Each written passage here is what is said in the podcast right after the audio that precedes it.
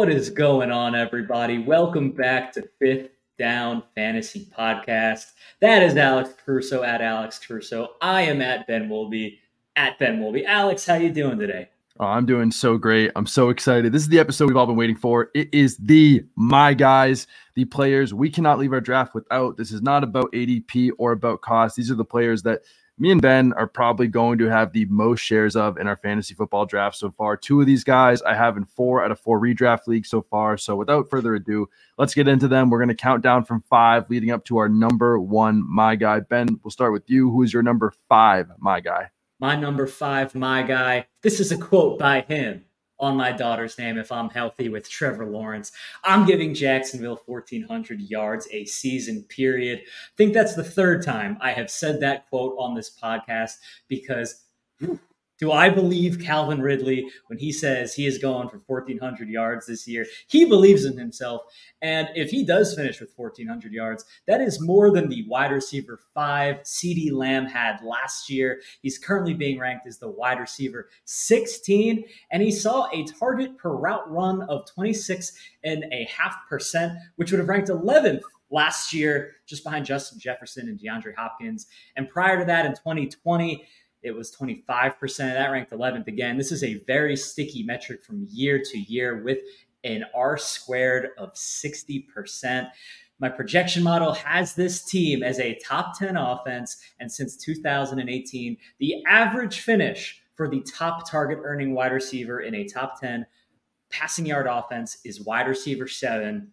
I think that this is a guy with top five upside, top seven likelihood, and without a doubt, my guy, top 12. I'm drafting him like a wide receiver one. How much risk do you think is baked in right now to Calvin Ridley? Like just for the people that are saying that he hasn't played in two years and he hasn't really pulled, played a full season in three years. Like, what do you say to those people that are saying there's going to either be a lot of rust to knock off or he's just not going to be the same guy because it's been so long since he's been on the football field? And that's, I think, the biggest argument for Calvin Ridley because you consider how good that offense was last year. Christian Kirk being the team's leading wide receiver, Evan Engram was pretty solid, and Trevor Lawrence definitely a guy who can spread the ball around. I think that the concern totally valid. But when I'm thinking about guys I could build my roster around, Calvin Ridley is priced at a spot.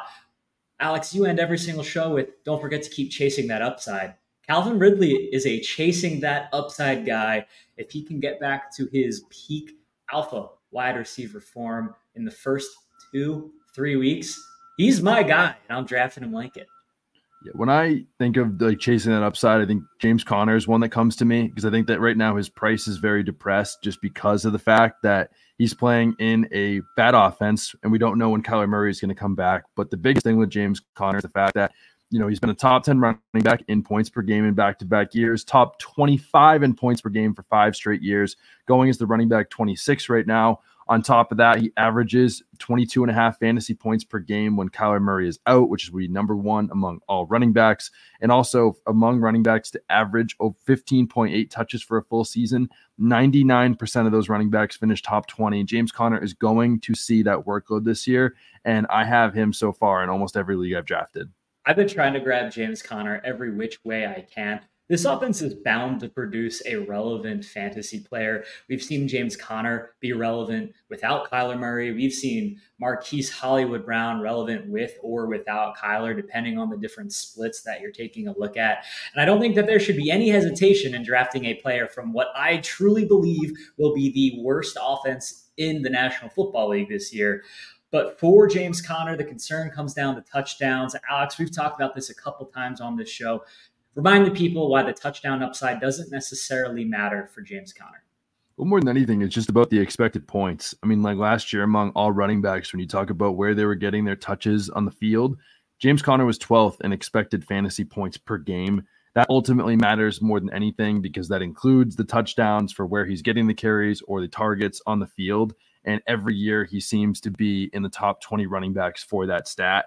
And again, off volume alone, we are buying James Conner. He has almost zero competition for touches and is someone that you're going to want on your fantasy team, even if it doesn't seem as fun or as sexy as you're looking for. At cost, no denying that James Conner is a buy. And for Alex, James Conner is his guy, my guy, my running back. I'm taking him as my fourth guy is Joe Mixon, who I do not love, but the combination of his ADP and given what we know about him makes him my guy. I think he's massively undervalued and has a top five potential, if not top 12, because he has finished as an RB1 in every single season that he has ever played an entire season for. Uh, he's in a top five offense in the NFL, and, and we continue to incorrectly draft guys like Clyde Edwards Helaire and Isaiah Pacheco, James Cook, AJ Dillon, guys that were like, oh, they're in really good offenses. I want them. Then why not Joe Mixon? Because he was bad last year? He was second in expected fantasy points. If you take a look at where he was getting his carries, he had a career high in receptions. If you take a look at the amount of targets, routes, runs, and that five touchdown game, second in most expect, expected fantasy points among all running backs. And yeah, he was not good last year. Get rid of that one five touchdown game. He finishes as a low end RB two. But that's when we that's why we talk about variance in fantasy football. I think that he could be that dark horse top five guy because I think that he'll see positive regression since he was not himself last year. And also, he should earn that receiving role back. Last year, Samaje Perine took over once Mixon left with a, a concussion for a couple of weeks. And then uh, Mixon saw 30% fewer routes per game. And like I said, he broke his career record in receptions. I expect him to do it again this year. He's my guy at cost. Love Joe Mixon, taking him wherever I can. I mean, I think it should be noted that he was second in expected fantasy points among all running backs last year, behind only Austin Ekeler. And again, we've noted before in the show that the other players in the top five were Christian McCaffrey, Josh Jacobs, Saquon Barkley.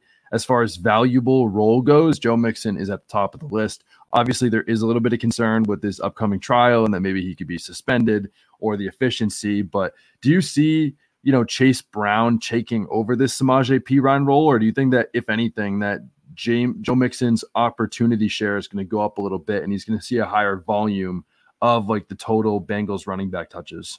Even if Chase Brown eats into this workload, even if any running back eats into this workload, we know Joe Mixon, not only is he a bell cow, but he is the number one running back in this top five offense in the NFL. And we know that because he said he wanted to come back for his team. His team wanted to bring him back. He restructured his contract a little bit. He didn't have to. He recognizes what he brings to the table. And I kind of think, as we've seen with the running back position, these teams unfortunately like to run the running backs into the ground as much as they can. But Mixon is a bell cow. He has proven to be a bell cow. He has been a top 12 running back in every single season that he stayed healthy. There's just no reason not to treat him like that. And he's being drafted as the RB 15 right now. He has the whole backfield to himself. Yep. And beyond that, like again, we've seen with Breece Hall and now Dalvin Cook is on the Jets and the Patriots, where Ezekiel Elliott is is on the Patriots and how those backfields are playing out. Joe Mixon is in one of these really rare roles right now where like there is literally like no competition behind him. And we're seeing these other backfields, you know, add more veterans and depth every single week. And that is even more reason to be targeting someone like Joe Mixon. And speaking of finding these areas where you know there are not a lot of competition for touches. Christian Watson is in a perfect situation for that in Green Bay without much competition for targets. I mean, last year, if you look at just the second half of the season as a rookie, there were only three more players with more fantasy points per game than Watson, and that was Justin Jefferson, Davante Adams, and CeeDee Lamb. All those guys finished top five for the whole year. Beyond that, Christian Watson also led all NFL in fantasy points per route and every wide receiver in the top 10 of that fantasy points per route stat right now is being drafted as the wide receiver 11 or better. That's where the best players go. Christian Watson was also 11th in yards per route run. The 10 guys above him, eight out of them finished in the top eight wide receivers.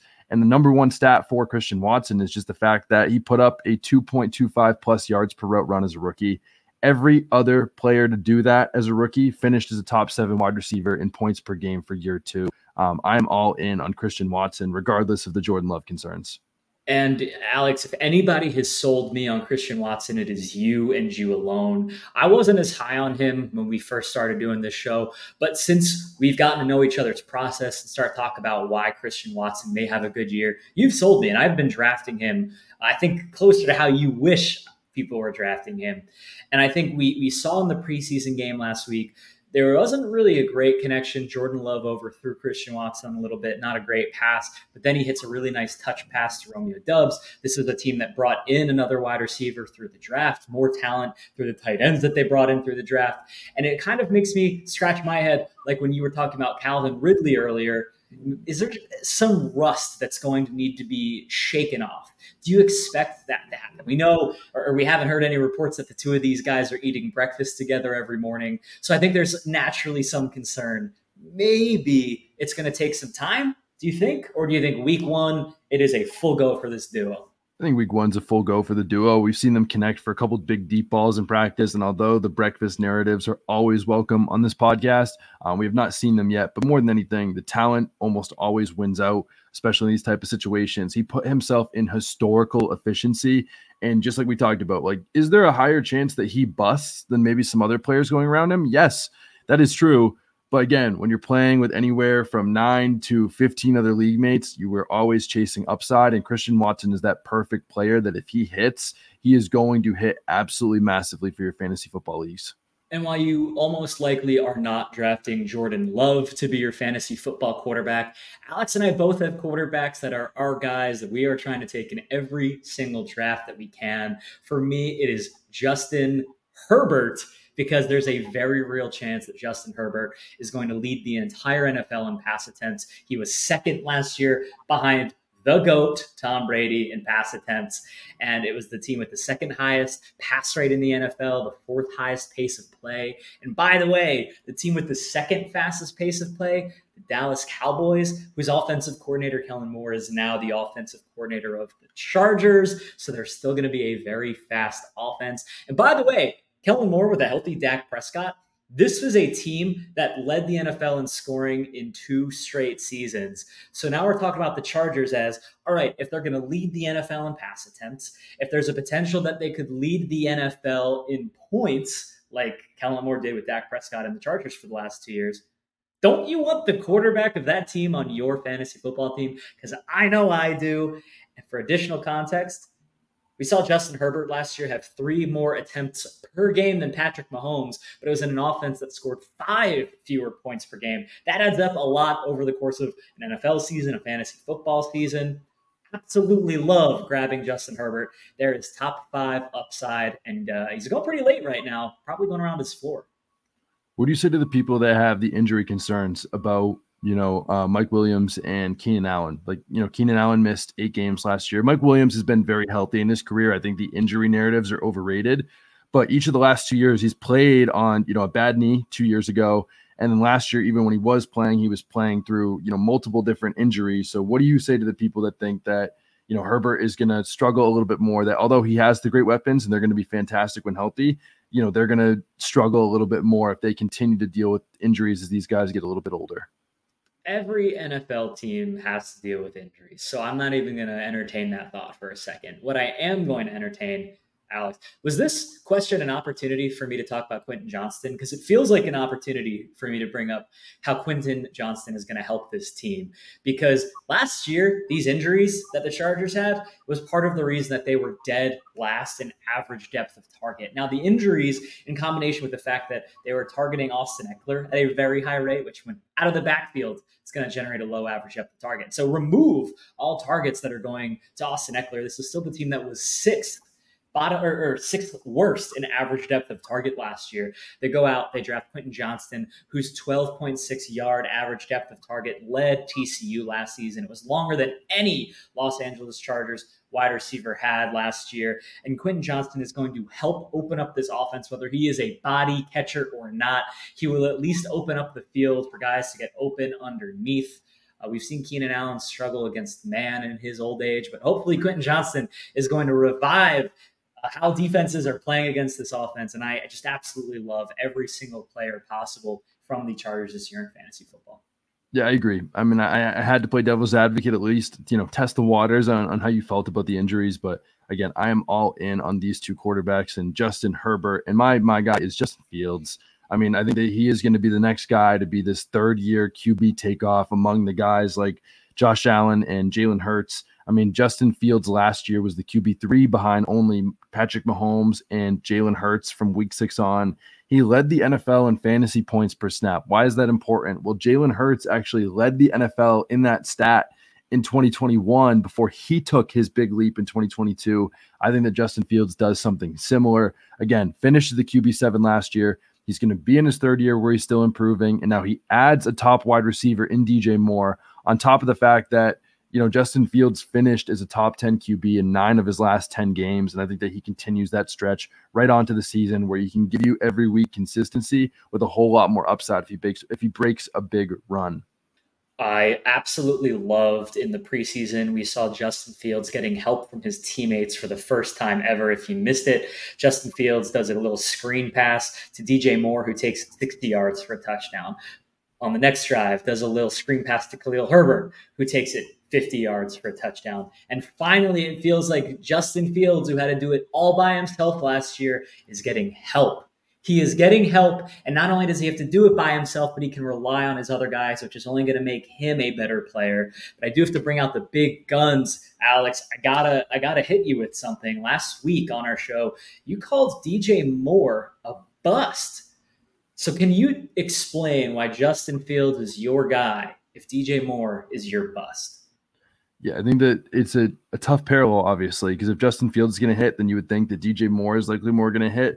But Justin Fields last year, you know, finished as, like I said, a top 10 QB, nine of his last 10 games. But the problem was that the Bears, over the course of the whole season, averaged 22.2 pass attempts, which is really low.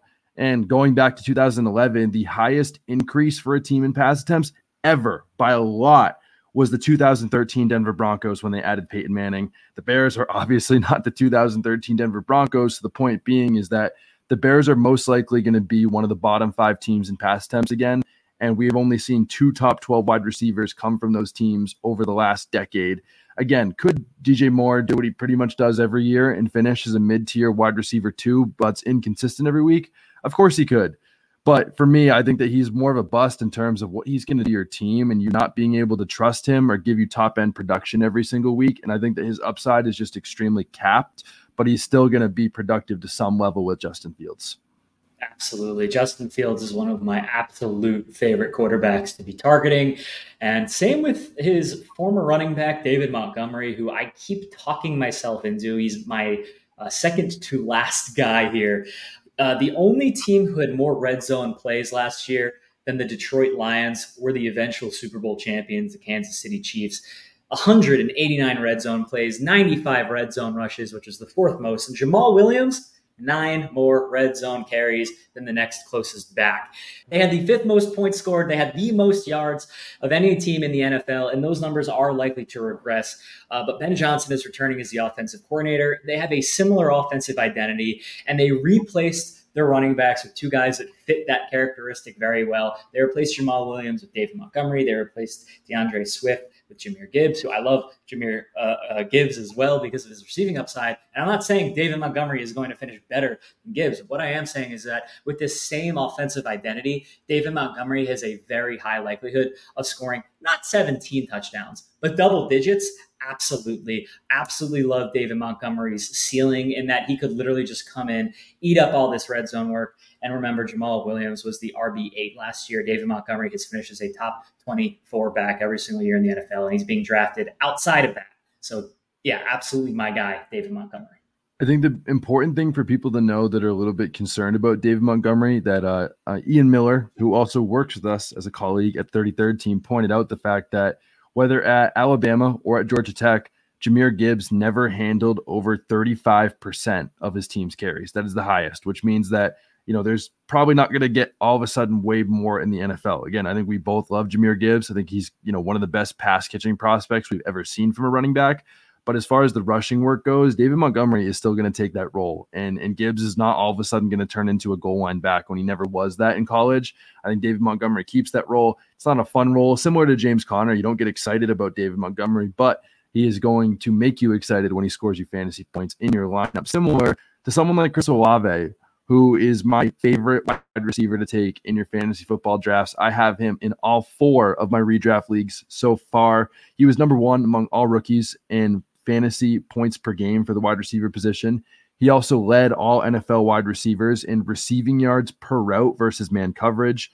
He was top 10 in air yards, and he now has by far the best QB he's had so far. He's much better upgrade than Andy Dalton or the other quarterbacks he had last year. And with Derek Carr, he has supported a top 12 wide receiver in 2021 and 2022. Hunter Renfrow, Davante Adams, Derek Carr makes his wide receivers better. And he also falls into that same stat we talked about earlier with Christian Watson, where Olave had over a 2.25 yards per route run. The other guys to do it, like Ja'Marr Chase, Justin Jefferson, Tyreek Hill, Odell Beckham, and AJ Brown, all those guys finished as a top seven wide receiver in points per game in their second year. I think that Chris Olave is the most likely candidate to join that list.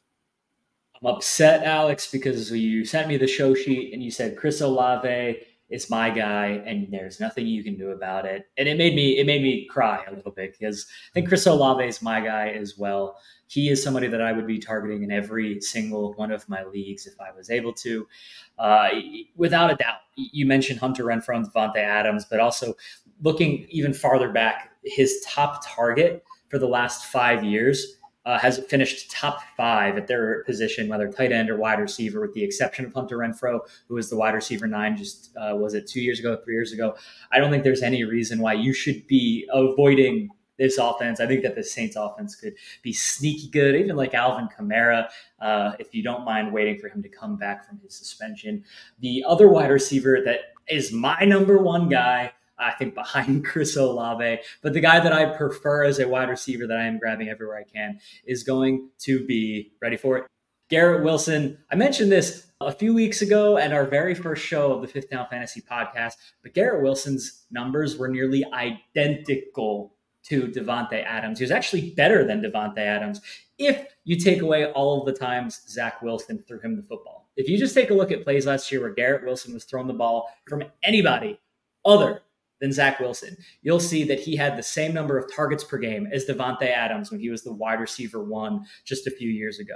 He had a similar target per route run share, had a higher air yards per target, the same yards per out run, the same number of yards per reception. And if you just look at those games from Garrett Wilson, he finished as a wide receiver one in those weeks. Uh, and now he gets Davante Adams as quarterback, who is Aaron Rodgers. I just don't see how Garrett Wilson doesn't take a step forward when you consider he fits his uh, Davante Adams' exact profile, is getting his exact quarterback. I absolutely love Garrett Wilson, and I think that he is the guy you need to be drafting in every single one of your drafts, if not Chris Olave. I really, really like to hear that. I think my only concern is just like that ankle injury. Obviously, I know it's a low ankle sprain got plenty of time before the season to recover. But I know that sometimes ankle sprains can linger a little bit for wide receivers. But do you think that there's going to be any adjustment for Aaron Rodgers and, and Garrett Wilson? I know we've seen the highlights in camp so far, but do you think that it might take, you know, maybe five or six weeks to have their connection get going? Or do you expect Garrett Wilson to put on the same averages for the whole season right away? Let's say it's a slow start, fine. We've seen players have slow starts and finish as a top one wide receiver in fantasy football. That does not bother me. Garrett Wilson is going to be a high priority for Aaron Rodgers in the red zone, regardless of whether or not they're connecting between the 20s, no matter what. And if you're really that concerned, if you're truly that concerned, go out and draft Aaron, um, sorry, go out and draft um, Lazard, Allen Lazard, who, if you're worried about like, can these guys build a connection? Well, we know that Rodgers and Allen Lazard have a connection together. So just take him and maybe that'll be a good backup plan. But don't, because that's a waste of a draft pick. And have faith that Garrett Wilson was absolutely stellar last year when anybody not named Zach Wilson was throwing him the ball. And now he gets a two time MVP first ballot Hall of Famer Aaron Rodgers, we know is capable of sustaining high end wide receiver. Before we get into our, our final stat of the week and, and we get into our final my guy, I just want to preface the last guy we have on the show today by saying that this is probably the player that Ben and I argued whoever got to say this player more but I, I said to Ben before we were going to record the show that you have to let me have him because he is my number one, my guy for this season, someone that I'm targeting in every single draft humanly possible. And Ben said, okay, fine, I'll give it to you. If he is your number one of all number ones, Uh, my guy for the 2023 season is Rachaad White. I mean, he's been called a three down running back by his offensive coordinator. He's been reportedly a focal point throughout the passing game and training camp. They've expanded his road tree. I mean, Adam Kaplan said they're in love with him and that the offense is going to run through him. And as noted before, you know, Rachaad White led his draft class in PFF receiving grade, and Baker Mayfield has been above average in throwing to running backs every year of his career and actually led the NFL in percentage of passes to the running back position last year. And beyond that, he just has no competition for touches, really. He was one of the only Bucs offseason, I'm sorry, one of the only Bucs offensive skill players that sat out in the week one preseason game. It was really just Mike Evans, Chris Godwin, and Rachaad White. He's going to have a full time role whether this team is trailing or they're ahead. And the competition behind him of Ke'Shawn Vaughn, Chase Edmonds, and Sean Tucker is very underwhelming. And I think that Rachaad White is the perfect target that you can get right now, as low as the sixth or seventh round of your fantasy football drafts. I don't understand the Rachaad White discourse, Alex. In my mind, he is one of the safest picks you can take because he has that elite upside in pass catching. He was top 12 last year in receptions. He had just over uh, 50 receptions last year. And then Leonard Fournette, who was third, is now off the team. Yes, this was a team that passed the ball more than any other team last year. But are we forgetting that Rachaad White in his only game last year where Leonard Fournette was out finished with like 20 fantasy points in that week. Like, yes, that was Tom Brady. But again, Baker Mayfield has had done nothing but elevate his running backs, right? Like even Kareem Hunt was the running back one when they played together back in 2018. Even Cam Akers was the RB2 last year in weeks that he played with Baker Mayfield. Cam Akers, who was supposed to be cut just a few weeks prior, and then suddenly everybody wants to draft Cam Akers over Rachaad White. Why? That makes no sense to me. I, I will die on the hill that Rachaad White is going to win so many fantasy football leagues this year. Uh, and you can quote me on that. Please do. If I'm wrong, you know, bring this up at the end of the season because I won't be. Uh, Rachaad White is the guy that you need to be leaving your drafts with.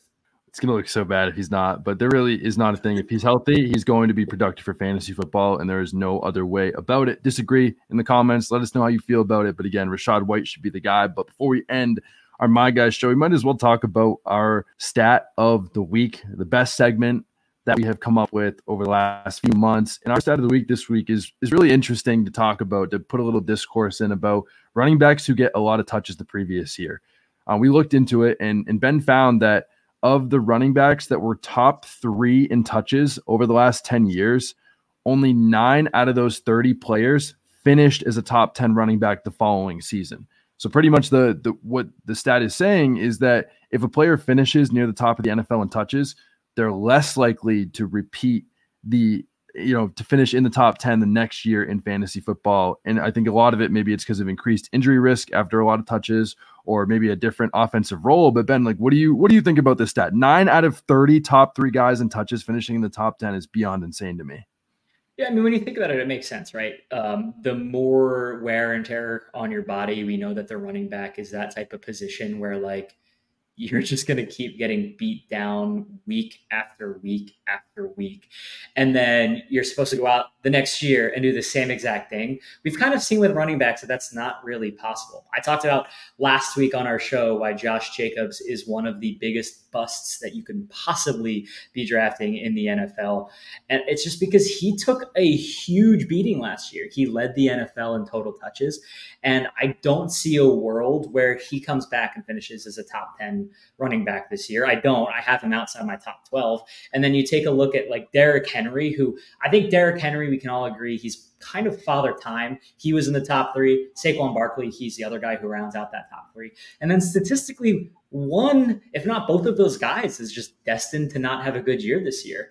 I don't know who it should be. I love both Saquon and Henry this year, but it means a hundred percent. I don't want any exposure to Josh Jacobs.